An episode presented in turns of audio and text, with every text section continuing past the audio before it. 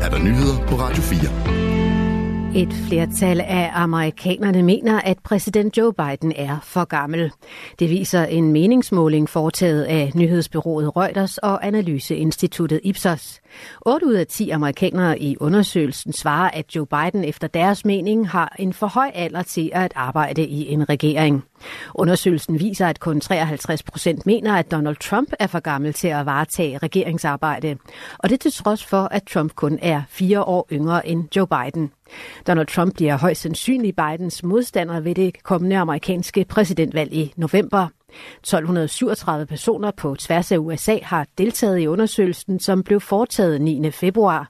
Undersøgelsen har en fejlmargen på cirka 3 procentpoint. Massiv spredning af konspirationsteorier på nettet er nu blevet så alvorlig, at de truer internationale løsninger på sundhedsområdet. Sådan lyder det fra Verdenssundhedsorganisationen WHO's generaldirektør Tedros Adhanom Ghebreyesus til et sundhedstopmøde i dag i de forenede arabiske emirater. Det skriver Fakta-mediet Fakta Tjek det. Tjek det. Generelt Generaldirektøren henviser i sin tale til vedtagelsen af en historisk pandemiaftale, som verdens lande forhandler om i WHO. Den risikerer nu at blive forsinket eller i værste fald falde til jorden på grund af mis- og disinformationskampagner, skriver faktatjekmediet Tjek det.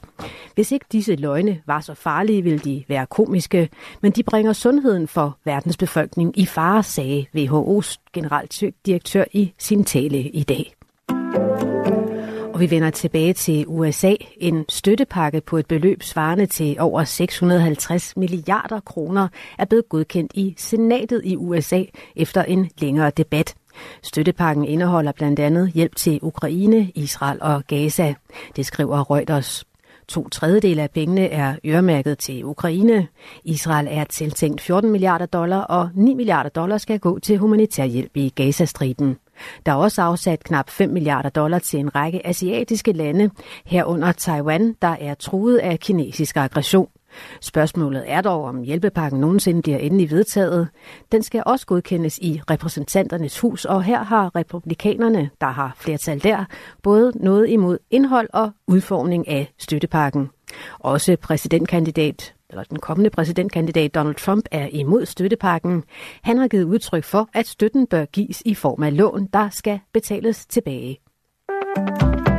Det skal nu undersøges, om grænseoverskridende adfærd på Borup Skole i Køge Kommune er udtryk for en bredere tendens. Det siger undervisningsminister Mathias Tesfaye, der vil række ud til landets kommuner for at danne sig et overblik. Det siger han i en skriftlig kommentar til TV2, efter at mediet har modtaget 25 henvendelser om lignende forhold på andre skoler i hele landet. Præcis hvad de andre henvendelser drejer sig om, vedes ikke. Det regionale medie SNDK og TV2 har berettet om, at flere elever i indskolingen på Borup Skole angiveligt har oplevet grænseoverskridende adfærd. Ifølge de to medier er der både tale om vold og i nogle tilfælde grove seksuelle krænkelser.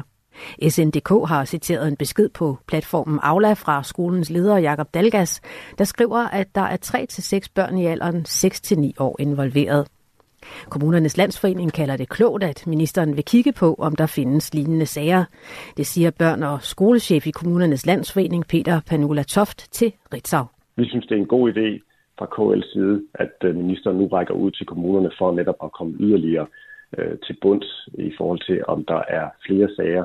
Kommunernes Landsforening har derfor været i kontakt med Undervisningsministeriet for at tilbyde at hjælpe med undersøgelsen. Vi kan fx hjælpe med at sende breve ud til øh, alle kommuner. Øh, vi kan også øh, hjælpe dem øh, at gå ind i en dialog om, øh, hvordan er det rent faktisk, man får lavet en undersøgelse på en, øh, en klog måde. Det brænder fortsat i forlystelsesparken Liseberg i den svenske by Göteborg. Det skriver de svenske medier SVT og Aftenbladet. Branden brød ud i går i badelandet Oceania, som er under opførsel, og efter planen skulle åbne til sommer. Der er far for, at konstruktionerne styrter sammen, og det besværliggør slukningsarbejdet. Svensk politi oplyser til SVT, at en person, der er blevet meldt savnet i forbindelse med branden, endnu ikke er fundet. Årsagen til branden kendes endnu ikke.